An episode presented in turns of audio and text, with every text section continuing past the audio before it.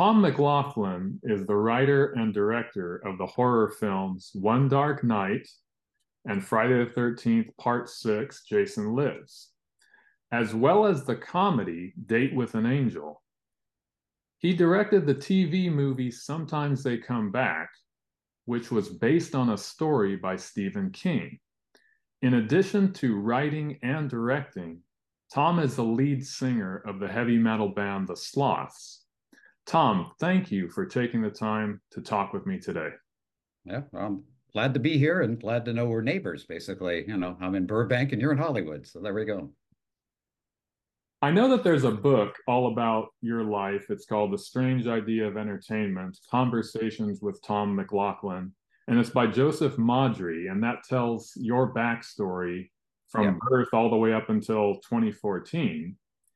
Can you give us a little bit of information about the story of how you started directing films?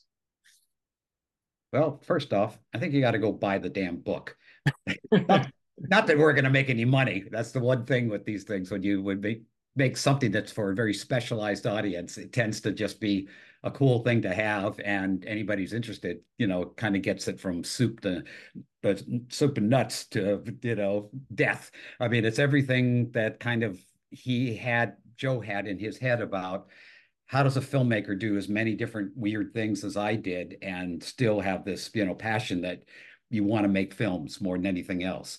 Um, but it really kind of, you know, came out of my father, you know, who was a USC film student. And, um, you know, I kind of adopted his dream uh, because he couldn't quite, in those days, trying to break in in the 50s, you know, as a young sort of independent filmmaker, you know, the best thing you could do was shoot you know news footage you know the 60 millimeter news footage that you know it was those days um, you know, you're probably too young to know, but you know, in the on the channels they would always say news at eleven, and it's like, why the hell do they have news on at eleven? The only time, well, it took that long to process the film, you know, when they got it in to the studio and stuff. So, you know, his dream was very squashed by that, but he bought a house in uh, right next to MGM backlot, and I got his camera and into the back lot at seven I went and started shooting things on the weekend with my friends. So 16 we couldn't afford, but eight millimeter we could. So we got eight millimeter camera and, and continued on our quest. Okay. I want to fast forward to when you started writing uh, One Dark Night. It's about a young girl who spends a night in a mausoleum as part of an initiation into a club. That's called the Sisters.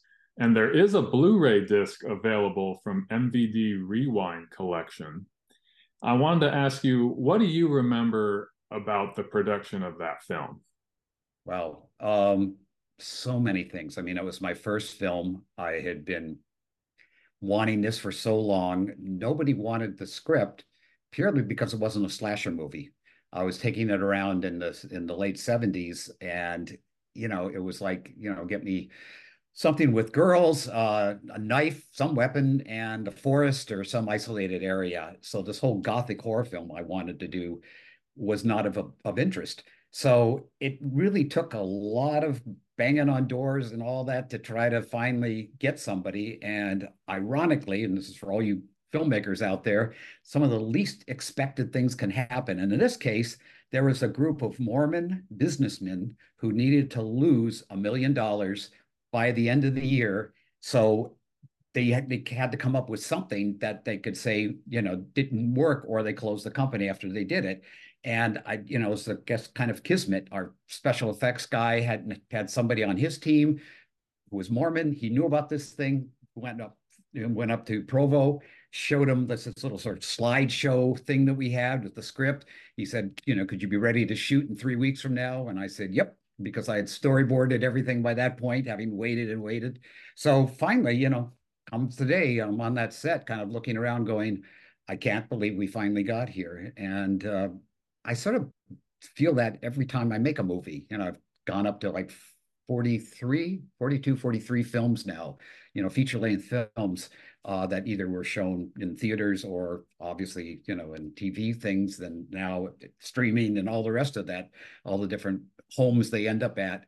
Um, but every film is like when you step on the set, it's like I this is a very blessed thing to get a chance at, you know, to, to put a vision on the screen and freeze it, you know, for hopefully all time. And that people, if you read the book, what Joe did is he went through all my movies and then went through my personal life during those times and saw where things sort of, you know, crossed over. Um, I was raising teenagers at a time I was doing lifetime teen movies.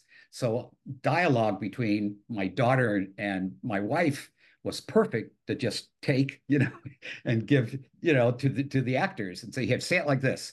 And you know, it's like, yeah, I like this. And because I said, well, it's very real. This is kind of what happens, you know, in those situations. So all the way down the line, you know, the horror movies, all of that all seemed to coincide with something. And uh, a lot of things kind of repeated from film to film. My use of a red Mustang um, was the car that me and Chris Mancini, who was my first band, drove to Monterey Pop for the Monterey Pop Festival. So it had that thing of we're, you know, I'm going and now I'm going to be reborn, wanting to be a rock and roll star after seeing Jimi Hendrix and oh, Otis Redding, and I mean, just so many people that were huge influences. And um, the Who, of course, that really was a big influence. So all of these things all kind of come together. And my, like even in Friday, I was in a band, uh, the Sloths, back in the 60s. One of the bands we would play with was a band called the Nazz. The lead singer was a guy named Vincent, knew he was from Texas, talked to him a number of times backstage, talked to him at Frank Zappa's house. And years later, he became Alice Cooper. So Friday the 13th had a you know soundtrack by Alice Cooper. Not that I've even seen him. The last time I saw Alice was 1964.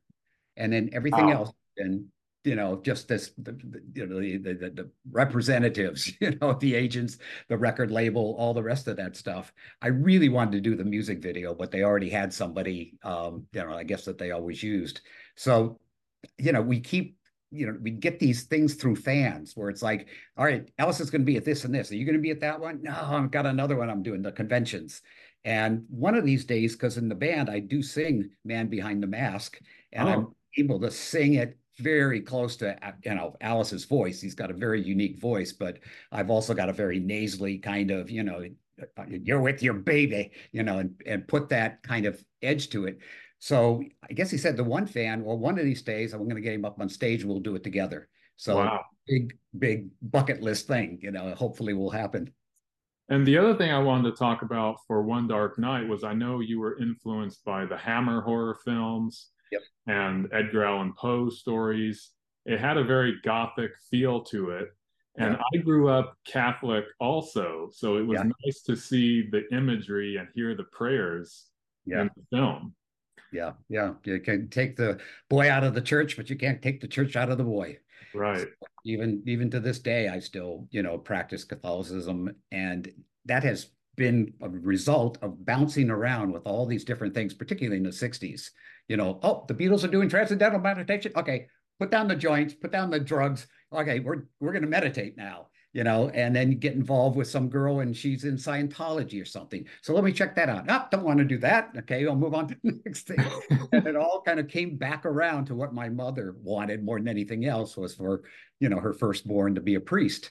And I've got this great picture from sometimes they come back of it of me in the priest's outfit doing the funeral um, but I ended up cutting it out of my own film because the film was too long. And I thought, this is not an exciting scene. There's no conflict. It's just showing the funeral, you know, which was in the script. So that was one of those things when I got that picture, I sent it to her and I go, well, there you go.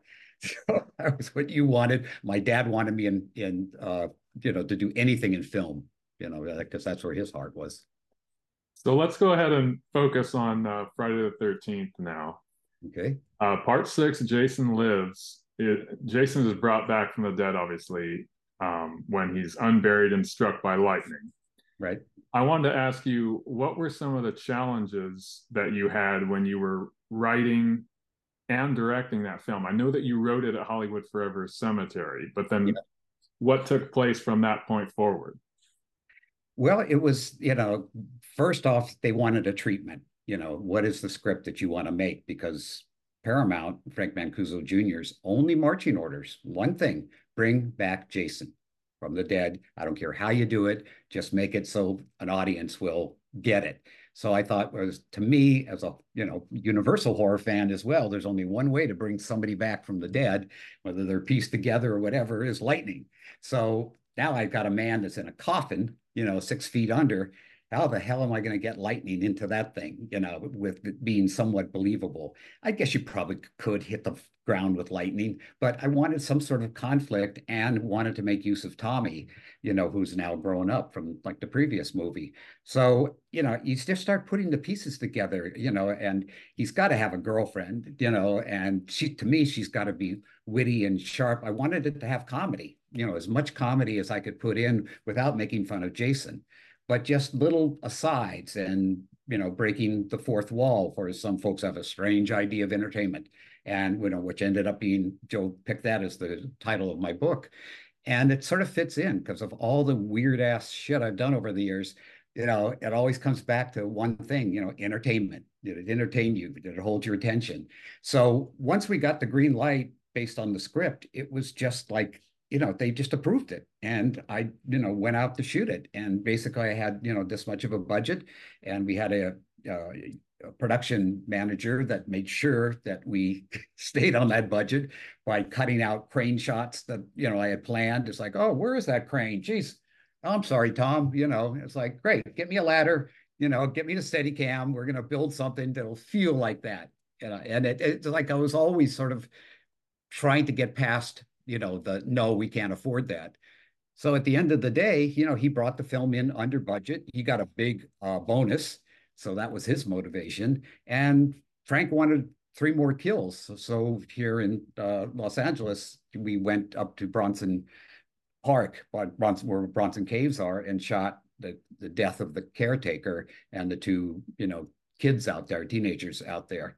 So, you know, for some reason, I was like, Frank, I got 13 kills. Isn't that enough? He goes, eh, I just felt after we, you know, had this screening for an audience who were so drunk, so stoned, who were out in the sun in front of Paramount for eight hours, and they came in, and it was just like somebody on a roller coaster. They, I mean, from the first frame, they were screaming, yelling, talking to the screen, all this stuff. I couldn't hear anything. I couldn't hear any of the dialogue. It's like hear the music, so I didn't know if the film worked or, or what. But Frank went, it worked. It was great. They loved it. You know, I tell you, they would have walked out if you, you know, if you didn't hit it out of the park. I just want three more kills.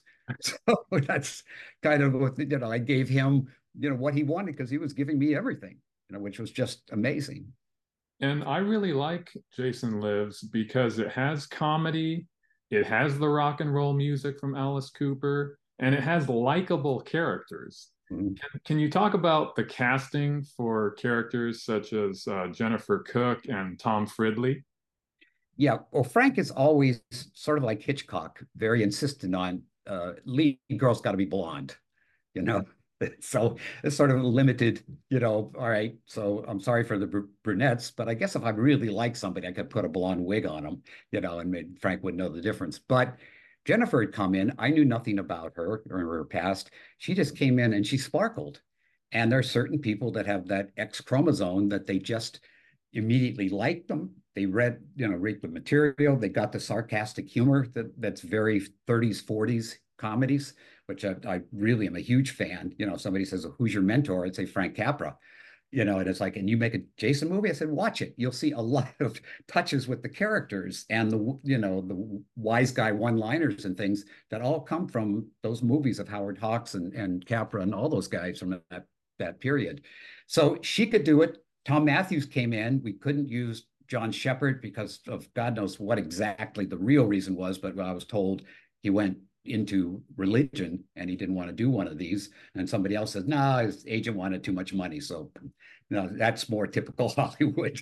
But uh, Tom came in and he was, you know, good looking, could be romantic, funny, all the things. And somehow that wonderful thing of chemistry occurred between them.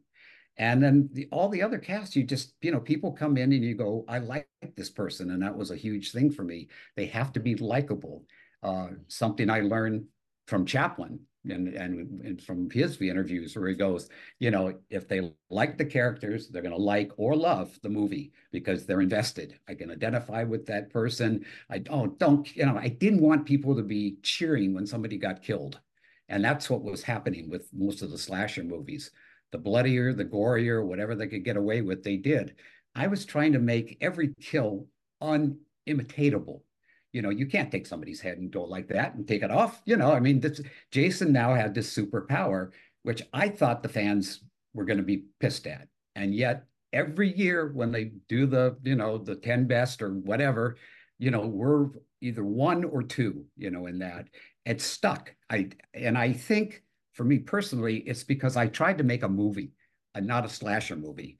And by that I mean Jason had an agenda, Tommy had an agenda who's going to win? That's the conflict. And then he had the girl, she could be in jeopardy. She ends up being not only the final girl, but she's the one that actually stops Jason, you know, which again, he did everything he could. And then it's a woman comes along and goes, No, I'm swimming out there, I'm not going to take care of it. Um, the kids, they never had kids before. I said, We got to have kids. But I didn't know if, if we could shoot late at night. But all the parents were there, social worker, they go, Yeah, they're fine, you know, so six in the morning, these kids, you know, were eating the sugar off craft service tables and were, you know, ready to go and all really, really sweet, wonderful kids. I didn't have, you know, any bad eggs with anybody in this cast. Um, so it was just, you know, one of those things where everything comes together. 37 years later, we are still friends. I mean, friends to the degree that we, you know, text each other on a weekly basis. We see each other at the conventions it's when I called everybody and said we're going to do a screening at the Los Feliz Theater in Hollywood, everybody was in town, came. And then CJ Graham, who played Jason, you know, had had, you know, a live stream come in so he could talk to people as well. But, you know, for something that's 37 years old, you know, you just figure it's a forgotten thing. But every generation seems to gravitate to this thing. And I, I it's like, am I responsible? Well, I was the one that got the lightning bolt to figure it out, but uh, you know, somehow God stepped in and said, okay, do this and do that. I don't know. I mean, as, as I said, I was terrified the fans were not going to like it uh, because of all the unusual things I put to it. And there's a couple of references in there that I really liked. One of them was a reference to classic Hollywood. There was a store in the film, and it was called Karloff's General Merchandise, a reference yeah. to Boris Karloff. Exactly. It was Frankenstein. Frankenstein. And that, yeah, that was my way of going, yes, I stole from Frankenstein. That's what that is. I'll call myself out on it right there. You know, that reference was to really say, yeah, that, it was a tribute to that. Um, in the same way, it's Carpenter Boulevard and and Cunningham Road, and you know, tried to put as many things in there. You know, one of my best friends is the is the filmmaker Mick Garris, so Sheriff Garris. So, you know, lots of things just to sort of like, you know, I want to kind of, you know, nod to people that either inspired or are friends. And there was one I wanted to ask you about. There's a character that gets killed in a in a pool of a puddle of water.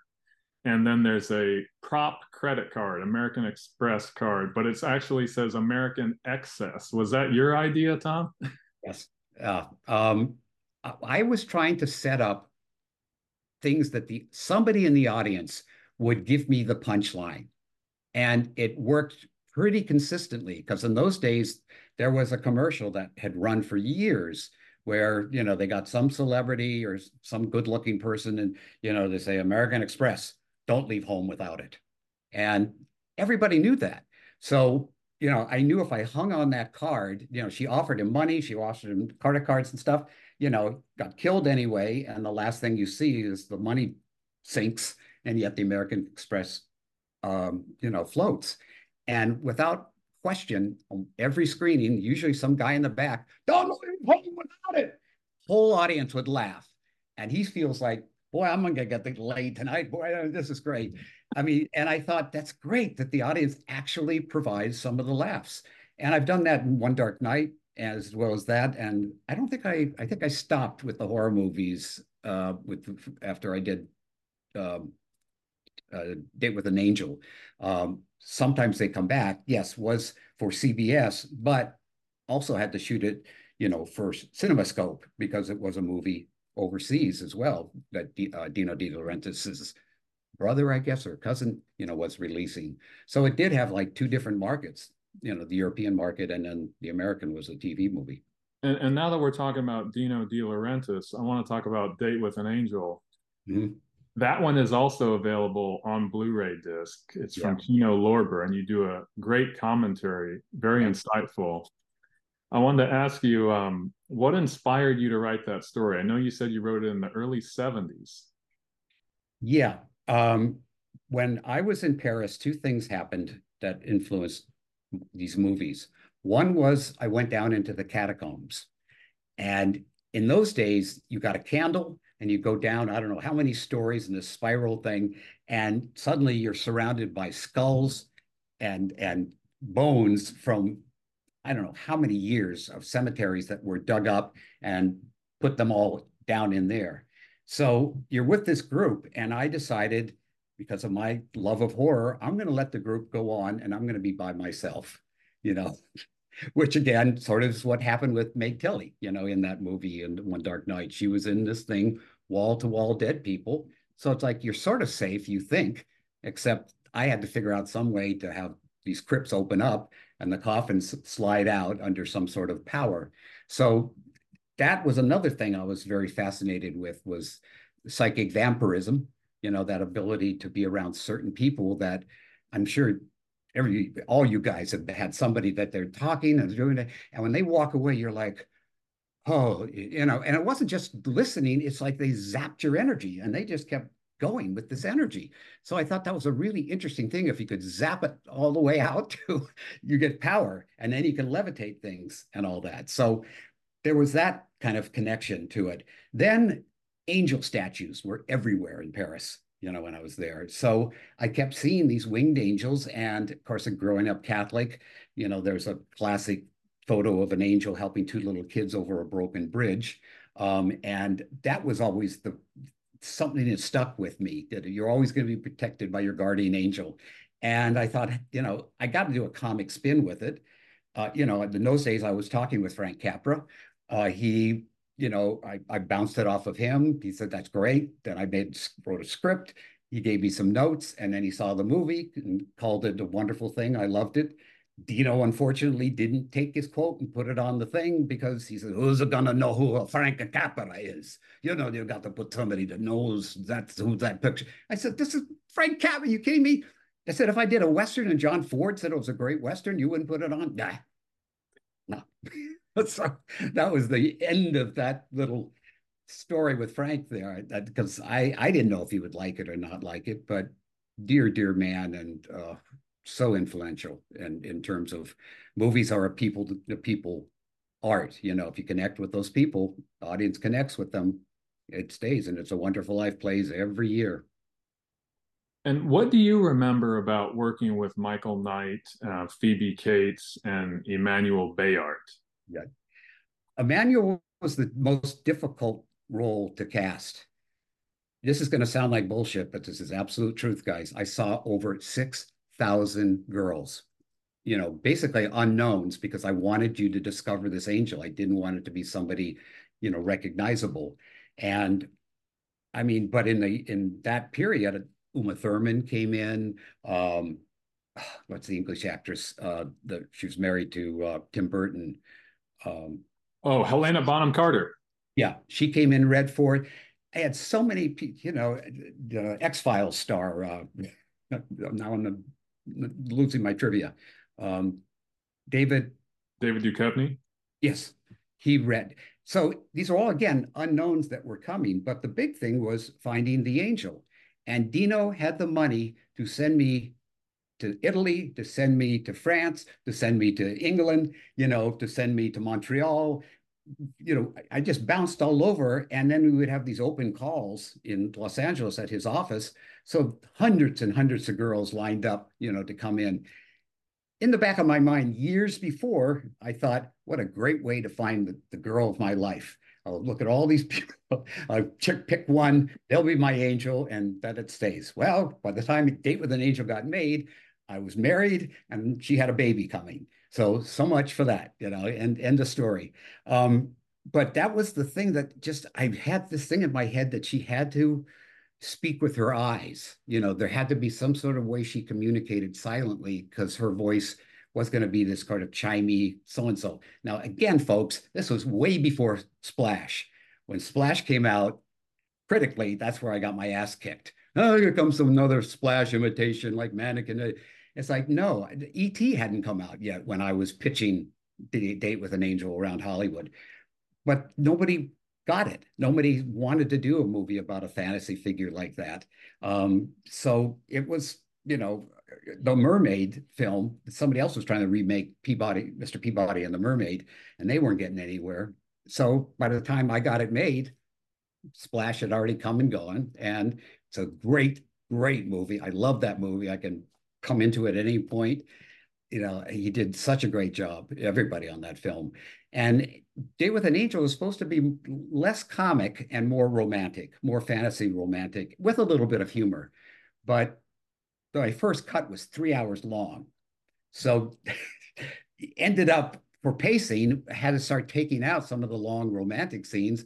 And what we were left with was a lot of, you know, the comic stuff, which was fine, but it kind of took it away from what I really wanted to speak to the heart about because like that last scene where she embraces him and stuff, I thought, what a way to go. I mean, you know, and the whole irony that she's coming to take him, she breaks her wing. Now he's taking care of her. And once she gets cured, she's going to take him.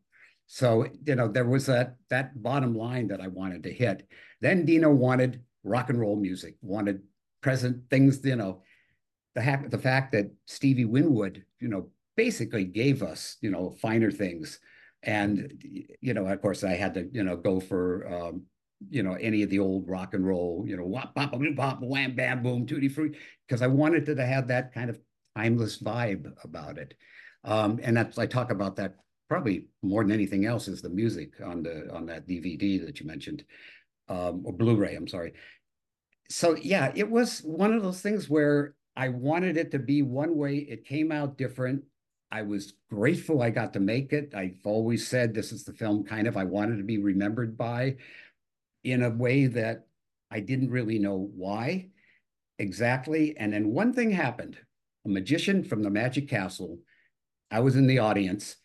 After the show, he came out because he knew one of the other magicians who knew me and said, I need to talk to you for a second. I go, okay my mother loves, you know, holding my hand. You know, my mother loves this movie more than anything. She makes us watch it every Thanksgiving, every Christmas, every Easter. I said, what about Fourth of July? I think she probably did, you know. So she, he said, do you have anything like that? Well, I've got pictures. I got, you know, I did everything I could to send it to her. And I didn't see the guy for a long time.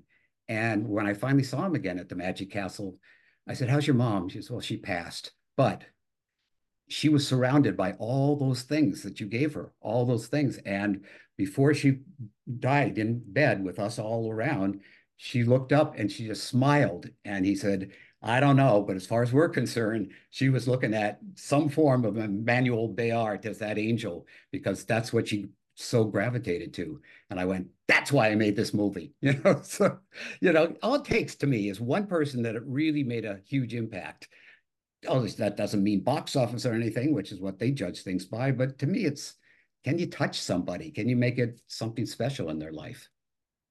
And now that we've talked about Date with an Angel, I want to fast forward to 2019, mm-hmm. where you wrote a screenplay for a new Friday the 13th film, Jason Never Dies. And I know that production on that is delayed or has not started because of the rights issues. Yeah. It's a sequel to your film, Friday Part right. Six, and it takes place 13 years later in winter, and it has an all-female cast except for Jason. What else can you tell us about this project? It's been a long road with that one. I'll tell you, Stephen. It's like it was it was looking impossible, and at a certain point, it the rights looked like they were going to go to Victor Miller who was the writer of the original Friday the 13th. And I thought, okay, Sean is going to have the, the adult Jason with the mask. And Victor can't have that. All he could have was a prequel, you know, uh, or a remake. of the original film.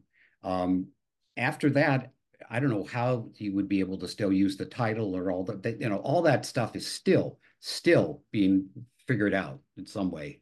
Um, so I met this man, James Sweet, who did um, Jason's Jason has Risen, uh, which is a film fan, a fan fan film, and I was impressed as I am with a lot of those ones. And I always find a way to get in touch with the filmmaker and say, you know, I loved what you did with this. This was great. You know, keep going. And I love that whole era, which could be done now because now they kind of know where the rights are, where filmmakers were the fans the fans paid for it. The fans made the movies. They want the ones that wanted to be filmmakers would get together. And there was something that I don't think in the history of filmmaking there was ever where, okay, there's a franchise, people love this, so we're going to target those people and we're going to make, you know, a Jason movie that we want to see. It's amazing, and some of them, you know, how many millions of hits they've had, uh, you know, it's it's incredible. They can't make any money off of it. That's the big catch you know you can't sell stuff and keep the money You've got to give it to charity or show that it went into the movie. So with james we got talking and he said something about you know i i would love to do a movie where it starts with jason's birth. And i went yeah that could be cool. That's a cool idea. And then that night i, I went wait a minute. What about you know pamela Voorhees is this serial killer in the 40s, late 40s, because Jason was born in 46, and take it all the way up to 56 when mom and little Jason goes into the camp. All that dead zone area there, what was going on, we started coming up with stuff. We were doing storyboards. We were putting this thing together called The Diary of Pamela Voorhees. And I love the device that, you know, you hear her thoughts.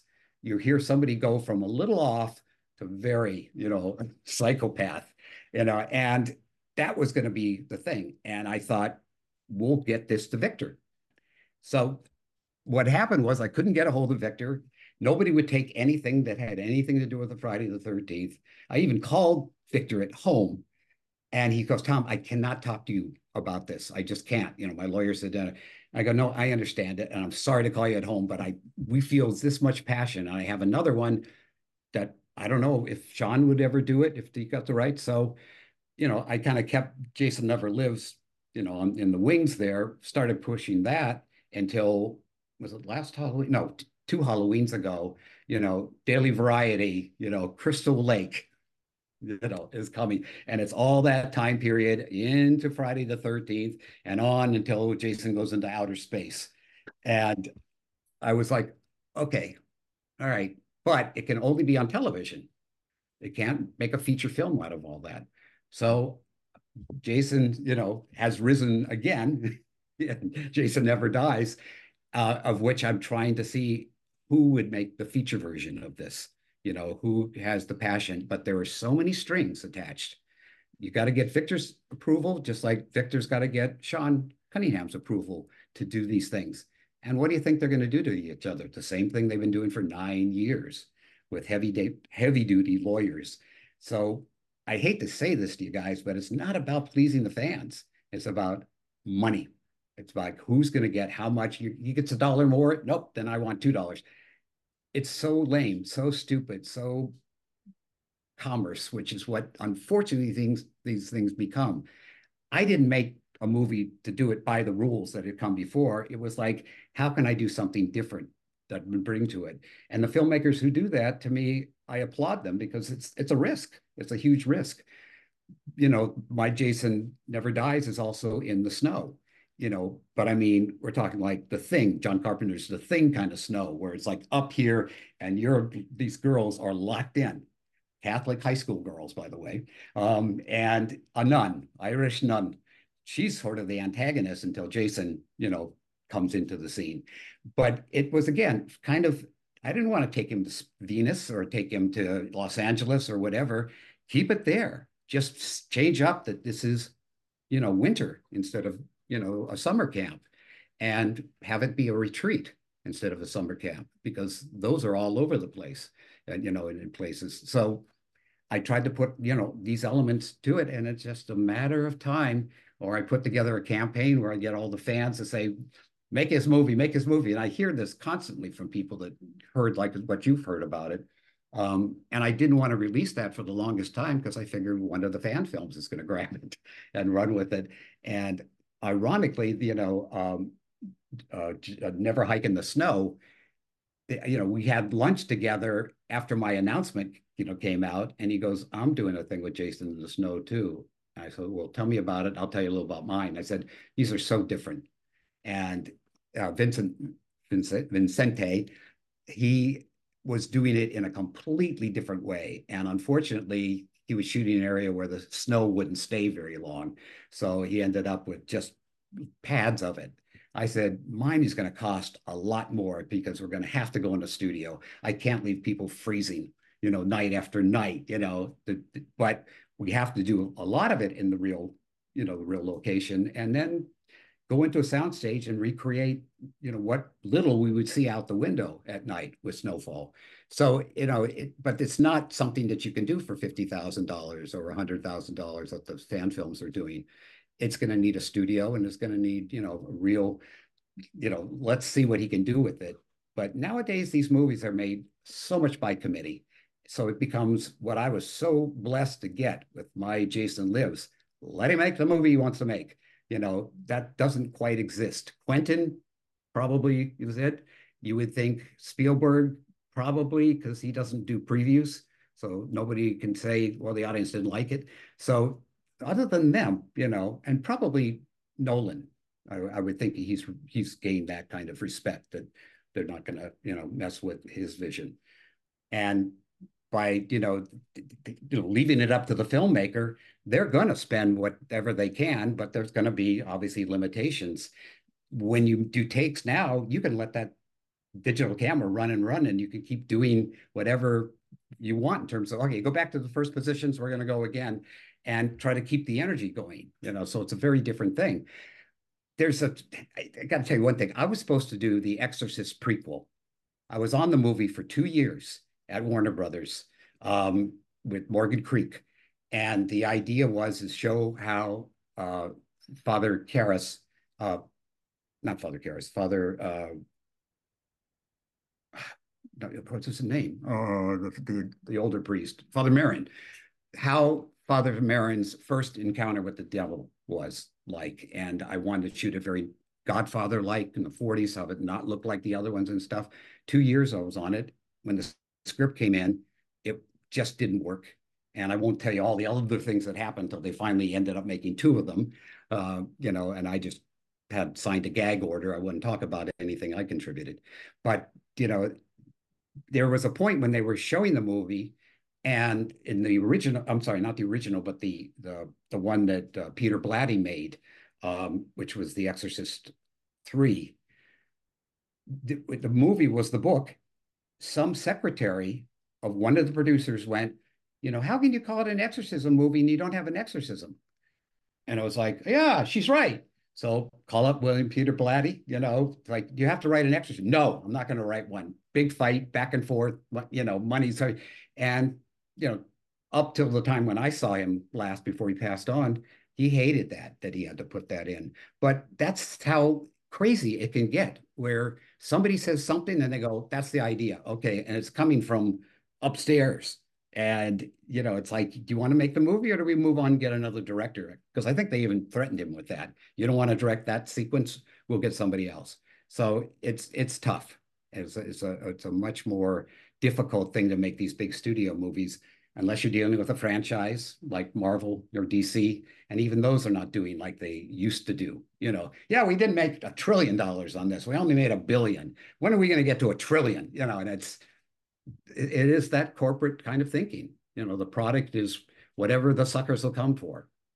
So, Tom, is your Jason Never Dies script basically the next in line if there was a Friday film made? it would be uh, yours?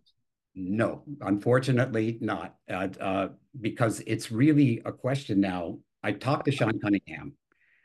He was very depressed, needless to say, because it's like, Tom, if it was up to me, that's one thing. It's not up to me anymore. There's all these other people involved.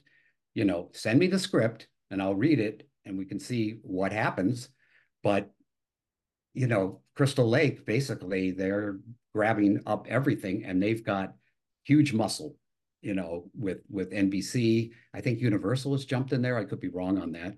Um, but it, it's they're spending, I think I heard this right, $3 million per episode. Now, that seems like a lot, you know, certainly for those of us who I made that whole Jason lives with that amount of money. Um, but when you think about, you know, True Detective and uh, Westworld series, those were $11 million an episode because they were going so big. And the Star Trek, recent Star Trek stuff was 15 million per episode. And again, this is a franchise. They know they got people that still want to see it. So they they do have a lot of money to make this and carry it. I think he's got a guaranteed three seasons or something with this, but it has to stay on, you know, the the TV screen in some way, shape, or form. But like anything else, to me, company gets bought out, somebody else comes in. How do we change that? You know, just pay this amount. Okay, there you go. It's just nothing is what it seems, you know. And so you, all you can do is have a vision, do the best you can to get it to the screen. If it ends up being a small screen, you know, are you going to take it? Yeah, probably. But do I want to see this in a theater with people responding to it? Of course. You know, and thank God after COVID, when we thought that's the end of it, it is coming back and people are going to see the Terrifier, you know, with that no rating. Couldn't give that sucker a rating because he was so extreme. But I applauded the guy. You know, I shook his hand at one of the conventions. I said, you know, you did what no one else could do before, you know, and he's going on to his third one now. So, you know, that's a great indie attitude. And, you know, work under the radar until they discover you and then bang, you know, that now they want him, you know, for bigger things. Can you talk about specifically some of your early influences in the horror genre? Uh, as I mentioned earlier, the Universal monsters, Frankenstein, Dracula, the Mummy, obviously, you know, Wolfman, all of those ones. Why? Because the, the, the rights were so cheap that all the stations could buy them for next to nothing. And there's a station out here, Channel 9, um, KHJ and we had a radio station and a TV thing. And when they got a film like Frankenstein, they'd run it, you know, the million dollar movie or whatever it was called, Monday at nine o'clock, Tuesday at nine o'clock, Wednesday at nine o'clock, Thursday. So guess what? This kid was doing every night. No, I'm going to bed, mom. Just, just give me a minute. So by Saturday, I had all the dialogue memorized, and these guys were friends. I mean, monsters were the way it's most kids feel. It's like they don't like people don't like me you know i'm un, misunderstood. All the things that are basic rules you know that you've got to put you know in a lot of these type type movies. And so that was kind of the first kind of big thing. When i started going to school i would you know ditch school get on a bus go out to santa monica where there was hammer horror films there was the corman horror films that would start at noon. And there I sat, you know, afraid that truant officer or somebody was going to catch me, um, you know, with two other people in the theater, but got to see all those. And they were twice as exciting because you weren't supposed to be there. You're supposed to be in school right now. So once all you, you know, you got back on the bus and got home, you know, now it's like, okay, I got to come up with a note from my mother somehow, some way that the nuns will buy. Um, but that was, again, a part of that sort of exciting, crazy thing what what also happened that was incredibly traumatic is when I was 11, my mother had a mental breakdown. And the mother that I knew for 11 years was somebody else altogether and was put into an institution. And on the weekends, we'd go down, you know, to, to see her and things. She was not the same person. And what was even creepier is all the people around, you know, like when the visitation stuff were on in another world. And for 11 year old trying to figure out, okay, they're not monsters, they're just different and they talk differently and they're saying things that you're trying to keep up with. So that messed with me. Didn't take long to discover Poe after that and all the you know she if she leaves me i'm going to you know the knife will plunge and i you know started writing poems like that and eventually my mother thank god got out but you know they put her on thorazine so she was just like this through the teenage years um, but that had a you know incredible impact as well. Of course, my father loving films, And he wasn't a horror fan, but he liked the idea that there was something I was that passionate about. Um, so that, but he did take me to go see Peter Lorre dead in his coffin. he did a movie called Casbah that Peter Lorre was in. And so when Peter Lorre passed away, he said, You want to go down and see Peter Lorre? How are you going to do that? Because Beast with Five Fingers is one of my favorite movies too that was on TV. So, you know, we walk into this room at Pierce Brothers Mortuary, and there lies, you know, Peter Lorre, you know, and just sitting there having that sort of thing is, you know, is dark for most people. Oh, you're kidding. You know, you took your kid to that. But I love that. Now, my crypt, the crypt that I bought, you know, for my third act, um, which has the instructions on it at, at the Hollywood Forever Mortuary, literally four feet on the other side of me is Peter Lorre.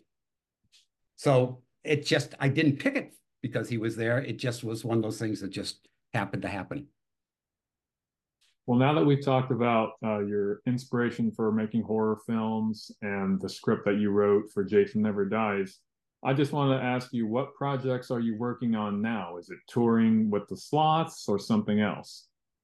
Well, the sloths were, we were on a tour when COVID hit.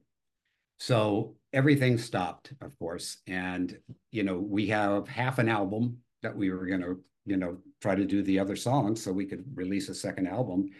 And the band just kind of went into, after COVID, you know, like some of the other guys kind of joined other bands. Nobody was like doing the big time. It was all kind of just like local bands and stuff. So, uh, three weeks ago, I guess it's been now, uh, three weeks ago this sun, Sunday, um, the Whisky a Go Go, you know, obviously the mega club of all time, asked us to open for Love, the band Love. And Love, they have a plaque on the wall of the whiskey. I mean, they helped start that whole place. So it was an incredible honor. And they said, you know, we want the Sloths, you know, to, to open for us. So we gathered the boys. Some one of them flew in from Philadelphia. You know, another guy couldn't really stand, had to sit through the whole thing but you know, we gave them as hard a rock and roll show as we possibly could, doing songs from the mid 60s when we were actually up there doing that. You know, because I said no originals anymore. For this show, let's just say, here's what we looked like when we were 15 and 16 doing these songs. So now we're kind of figuring out, do we want to keep going? You know, what's going to happen here? Um, because we can't have everybody. We'd have to, you know, recruit some new people. So that's that's happening. Meanwhile, I have been writing and storyboarding a piece that is probably the thing I'm most excited about because I'm going all the way back to my Chaplin influences, writing something that I'm going to direct and I'm also going to star in. And it's like, who wants a face like this? For this character, it's going to work. I have to do this in such a way that nobody else really can play this role in the same way as I could with my particular background and understanding of horror. But he, if it works, if we get that far, it could be another franchise. It could be another monster type that's, you know, not Freddy, not Jason, you know, not even the Terrifier, but it's it's something where you're going to be on one on one hand intrigued and on the other hand kind of there's a weird spirituality that allows this guy to do what he's doing that's very real. So i've put a lot of elements into this thing. You know if you could see what i'm looking at right now are storyboards and all the stuff that i have uh, walter figueroa do for me uh, in the east. And he did a lot of the sketches if you saw the um, supplemental stuff on the the big box set of friday the 13th you know, things for Jason Never Dies. So we've been fashioning this project to do as a short film first, as a kind of a, I don't know what the intent of content or something, I can't remember what they call it, but it's, you know, here's what it looks like in the shortest form. That's been a nightmare to write because I've, I think like this, you know, and this is like do it in 10 minutes. So that we're going to do sometime, hopefully in the next few months. Um, so that'll be the thing that will play festivals, horror festivals and things, then hopefully it goes the next step. Because, you know, as I gain years, um, you know, I become more and more unviable as a choice. So I have to do something and play the Stallone card of nobody's going to do this but me. You know, we want it, I do it. You know, and that's kind of what I have to do with this because yeah, there's a thousand other actors that could play it, but they wouldn't have the same history that I've had and the same kind of skill set from things that I've done. So I hopefully made some suspense for somebody out there. I like how you did that cameo in Date with an Angel as the owlish looking man. you know who that was supposed to be? Kevin Kline.